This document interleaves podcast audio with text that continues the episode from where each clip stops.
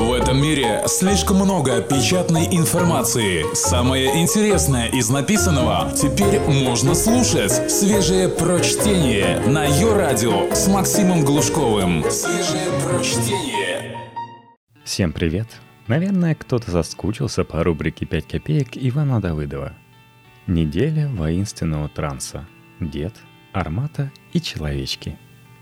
Россия не до конца еще отошла от праздников. Слишком долго водили Россию в воинственный транс, чтобы так вот просто сразу взять и очнуться. Не то чтобы я рассчитывал Родине помочь, привести ее как-то в чувство, вернуть себе, но попробую рассказать спокойно о том, что видел в последние дни. И еще об одном человеке, которого не видел никогда. Вдруг-то и выйдет какая польза. Копейка первая. Танки на улицах. Когда же это? Во вторник. Да, кажется, во вторник. Я оказался по каким-то делам в центре столицы. Шел по Тверской, глядя не вокруг, а себе под ноги. Ну, знаете, бывает так. Когда идешь дорогой тысячу раз исхоженной, почти на автомате. И глядеть вокруг, в общем-то, незачем. Видел асфальт, то есть, но чувствовал, что-то не так. Не хватает чего-то. Есть внутри привычного определенная неправильность. Пришлось остановиться и оглядеться, сообразил. Оказывается, город выглядел слишком мирно. По улице ездили машины, обычные, не боевые. Не Уралвагонзавода гордость, а чужого автопрома, преимущественно. И люди не стояли, раскрыв рты, а тоже куда-то шли по делам. Особенно вокруг не оглядываясь. Просто до того был я на Тверской седьмого. В тот памятный день, когда впервые расчехлили Армату и прочие воинственные новинки. Расчехлили в данном случае не арго оппозиционных блогеров, а глагол из лексикона вполне провластных телеведущих. До этого на репетициях парада танки и САУ укрывали брезентом, а тут вдруг брезент сняли. Происходящее вокруг живо напомнило несанкционированные акции оппозиции. Много народу, и полицейских много, и полицейские в микрофон все бормочут. Не задерживаемся, проходим вперед, не мешаем проходу граждан. Разница только в том, что хотя граждане задерживались и мешали проходу друг друга, никто их в автозаке не паковал. Граждане, металлическими барьерами, отделенные от проезжей части, стояли и смотрели восторженно на эту самую проезжую часть. А проезжая часть стала не проезжей. Ее заполонили танки. Кстати, граждане, как выяснилось, не везде стояли без дела. Где-то поблизости, прочел я позже в Фейсбуке, восторженные граждане избили женщину. Предположительно, за недостаточную восторженность. И знаете, что-то в этом было. Ощущалась какая-то новая правильность. Соответствовало это картине мира, которую рисует мощными мазками телевизор. Прямо по живым мозгам. Однообразная красивость стальных коней и пехотных ратей. Восторг неподдельный людей, завороженных видом эффектным орудий истребления. Танки в городе. Отсутствие ненужной суеты. Вообще отсутствие жизни. Зачем нам жизнь? Собственно, возвращение жизни на улицу, на которой так здорово смотрелись неподвижные танки в окружении неподвижных гражданских, оно меня как раз и смутило. Уж не измена ли здесь, задумался я. Стоит ли успокаиваться? Можно ли останавливаться на достигнутом, когда кругом копошатся враги, предатели и прямые наследники Гитлера? Да нет же, конечно, не стоит останавливаться. Проведя самый масштабный в постсоветской истории парад в честь семидесятилетия Великой Победы, парад, который друзей потряс и врагов потряс тоже, но по-другому. Что должны мы сделать? А разумеется, приступить к репетициям парада в честь семьдесят первой годовщины Великой Победы, чтобы подготовиться как следует и окончательно всех потрясти. А главное, чтобы никакой суеты, никакой надоевшей жизни. Только свежее прочтение на Ю-радио. Копейка вторая. Палач и клоны. Наверное, понятно из сказанного прежде, что парад «Армат» вызвал у меня не восторг. Как в эпоху интернета принято, накануне праздников выяснилось вдруг, что все вокруг специалисты-инженеры и также прекрасно разбирается в устройстве современных танков, как до того в загадках финансового рынка, тонкостях сыроделия и специфике добычи сланцевого газа. Все вокруг специалисты, один я непутевый и совершенно не готов обсуждать достоинства новых российских боевых машин. Я смотрел со стороны, и мне показалось, что внешне они довольно прилично выглядят.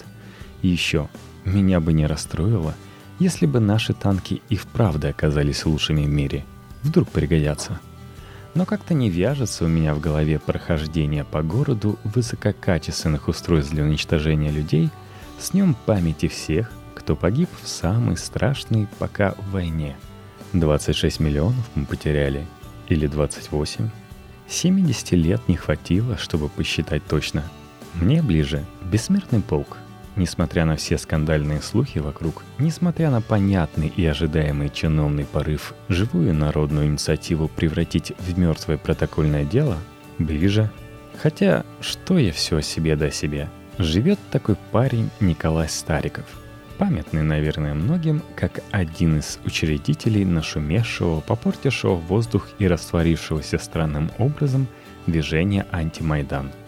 Автор книг «Все зло приходит с Запада», «Роковая ошибка Гитлера», «Сталин, вспоминай вместе», «Украина», «Хаос и революция», «Оружие доллара». Он их, впрочем, как блины печет, всех не перечислить. А в свободное от сочинения книг и борьбы с оранжевой чумой время Николай Стариков ведет блог, в котором шествию «Бессмертный полк» посвятил поучительную запись. Акцию «Бессмертный полк», напоминает Стариков, придумали презренные грантоеды с оппозиционного томского телеканала, ныне закрытого. А зачем? А затем, чтобы мы не праздновали, а скорбели, подлинную суть Дня Победы потеряли и думали о жертвах, вместо того, чтобы радоваться достижениям. Как завещали настоящие победители. В общем, получается, Стариков даже более радикален во взглядах, чем знаменитый депутат Фёдоров. Тот считает, что все вокруг предатели, кроме него, Фёдорова, да Путина еще. Старикову такого не повторить. Путин-то, шедший с портретом отца в колонии бессмертного полка, выходит ревизионистом и чуть ли не агентом вражеского Госдепа. Не с кем поговорить Николаю Старикову с тех пор, как Сталин умер. Разве вот с Александром Прохановым. Каковой теперь, к прочим заслугам строку, еще и автор теории мистического сталинизма. Сталин – это бутон, который, расцветая, с годами обнаруживает бесчисленное количество лепестков. Победа невозможна без Сталина. Победа, которую топтали во время перестройки. Победа, которую оскверняли в девяностые годы. Победа, которую хотели отнять у народа, оскверняли и отнимали, выламывая из нее Сталина. Хотели отделить Сталина от русского народа. От советской армии утверждали, что победа совершилась вопреки генералиссимусу Сталину. Эти усилия, порчи, лукавые утверждения не достигли своей цели. Победа невозможна без Сталина. Сталин и есть победа. И эта победа не только военная, не только идеологическая. Это религиозная победа. Мы в России и по сей день, и завтра, и через сто лет будем исповедовать религию победы. Ибо религия победы – это та сила, которая питает государство российское. Тут так прекрасно все, что и комментарий не нужен. Только небольшая справка. Сталин в тысяча девятьсот сорок седьмом году День Победы отменил. И вплоть до тысяча девятьсот шестьдесят пятого года этот праздник в СССР не отмечался. И, наверное, это стоит помнить, когда слушаешь клоунов, которые память народа пытаются подменить памятником палачу. Александр Андреевич, конечно, человек пиетический, но то, что он называет бутоном, врачи называют шанкром. Предохраняйтесь. Копейка третья. Тяга к повторам. Вы, наверное, тоже видели эту похабную картинку. Некоторые особо одаренные сограждане лепили ее на свои автомобили. Человек, у которого вместо головы серп с молотом, насильственно овладевает другим человечком, у которого вместо головы свастика, демонстрируя полное равнодушие к закону, запрещающему пропаганду гомосексуализма. Что бы это странное словосочетание ни значило. И надпись не без бахвальства. «Можем повторить. Видишь такое, и сразу хочется поговорить с человеком, человечком, свой японский, а то и немецкий автомобиль, украсившим этой гнусью. А чего же ты, родной, хочешь повторить? Еще тридцать миллионов наших уложи в землю, и уж на этот-то раз без всякой явной нужды. А сам как рассчитываешь? Тоже в землю? Или издалека наблюдай за процессом? Думаешь, обойдется? Тебя такого остроумного, думаешь, не заденет? Это большая беда, и она случилась уже. Срифмовались как-то настроения некоторой части сограждан с речами, которые год на них из телевизора вываливались, специально обученными и хорошо накормленными людьми. Проросла из почвы, сдобренной пропагандистским навозом, эта странная необходимость самоутверждаться за счет унижения других, пока символического, да еще и прикрываясь делами предков, которые шли умирать уж вовсе не дурацкого хвастовства ради, проводя параллели между их подвигом и собственным скотством. Параллели, которых нет и не может быть. И ведь мы пофамильно знаем холеных людей, которые с мозгами этих новых победителей сделали ровно то, что один человек на картинке делает с другим. Каждый день видим.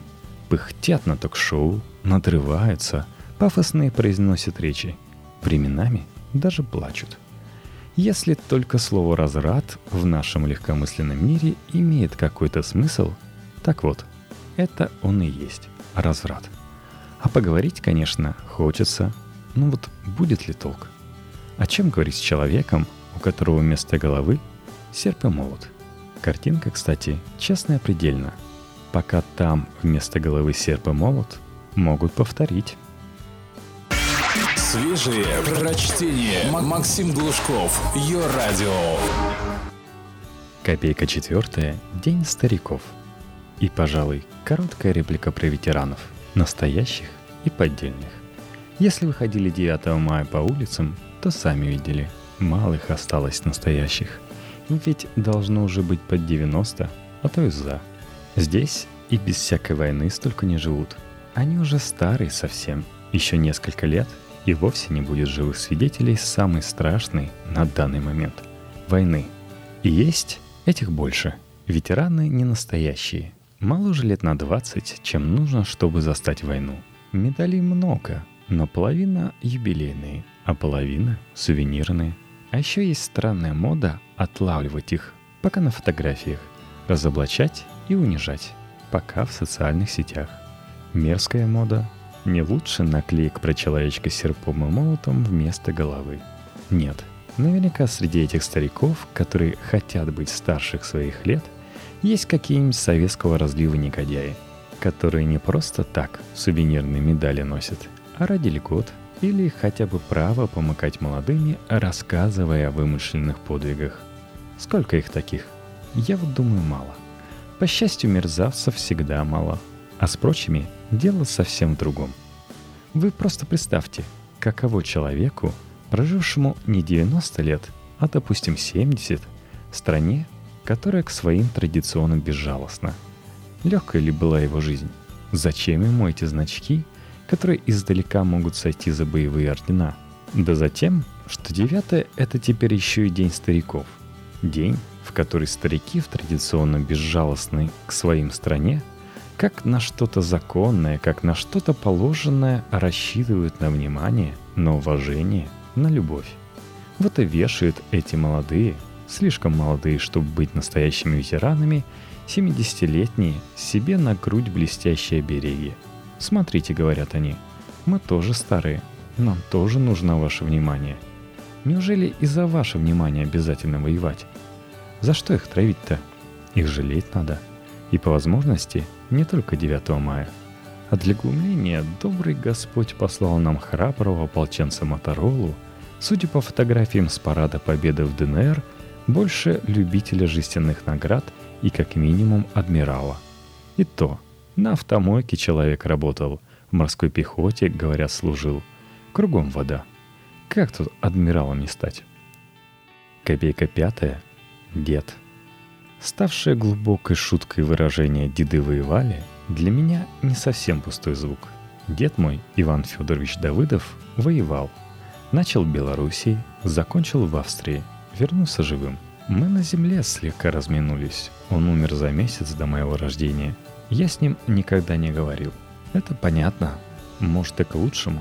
Конечно, он был правоверным советским человеком и наверняка за мои речи надрал бы мне уши. Но это пустяки. К делам моего военным в семье относились без пафоса. Бабушка внукам охотно давала играть со славой третьей степени и медалью за отвагу. Потом уже, скитаясь по сайду «Подвиг народа», я выяснил, что это была за слава. Впрочем, там скупо все. В составе части вошел в Сталинград. И никаких тебе рассказов о подвиге. Вошел, как я сейчас, в комнату. Открыл невидимую дверь и вошел в город, который стал смесью огня и щебня. Не представить, конечно, как они туда входили и что про себя думали. И за что воевали. Здесь, наверное, пустись я в рассуждение, дед мой надрал бы мне уши еще раз, но не удержусь. Думаю, не за то воевали, чтобы к серым бетонным сооружениям советских времен мордатые начальники со свиными глазками несли обязательные венки, мучительно пытаясь изобразить положенную скорбь, а за то, чтобы красивые девушки могли плясать и трясти всем тем, чем девушкам трясти положено. Совершенно безнаказанно. И даже возле серых бетонных сооружений советских времен. Чтобы можно было жить и не бояться, чтобы по улицам ездили туда и сюда машины, а танки, чтобы по улицам не ездили, никогда больше не ездили. Чтобы вообще происходила вокруг вся эта бессмысленная суета, которую еще называют жизнью. Правда, дед? Знаю, что ничего ты не ответишь, и знаю, что я прав. И вот еще что. Если наши мудрые руководители не устроят в порыве борьбы за мир по-настоящему последней войны, если я буду жив, всякое бывает, и свободен, всякое бывает, обязательно выйду в следующем году на улицу с твоей фотографией девятого мая. И плевать мне, какие выгоды получит от этого Общероссийский народный фронт, мэр Москвы, хозяин Кремля, султан Чечни и союз сирот казанских имени Паши Емельевича. Мои мудрые друзья говорят, что так они, все перечисленные и неперечисленные, плохие в основном, уж поверь, люди, меня используют. Ерунда, это не для них. Это для тебя, для нас с тобой. Вот и поговорили.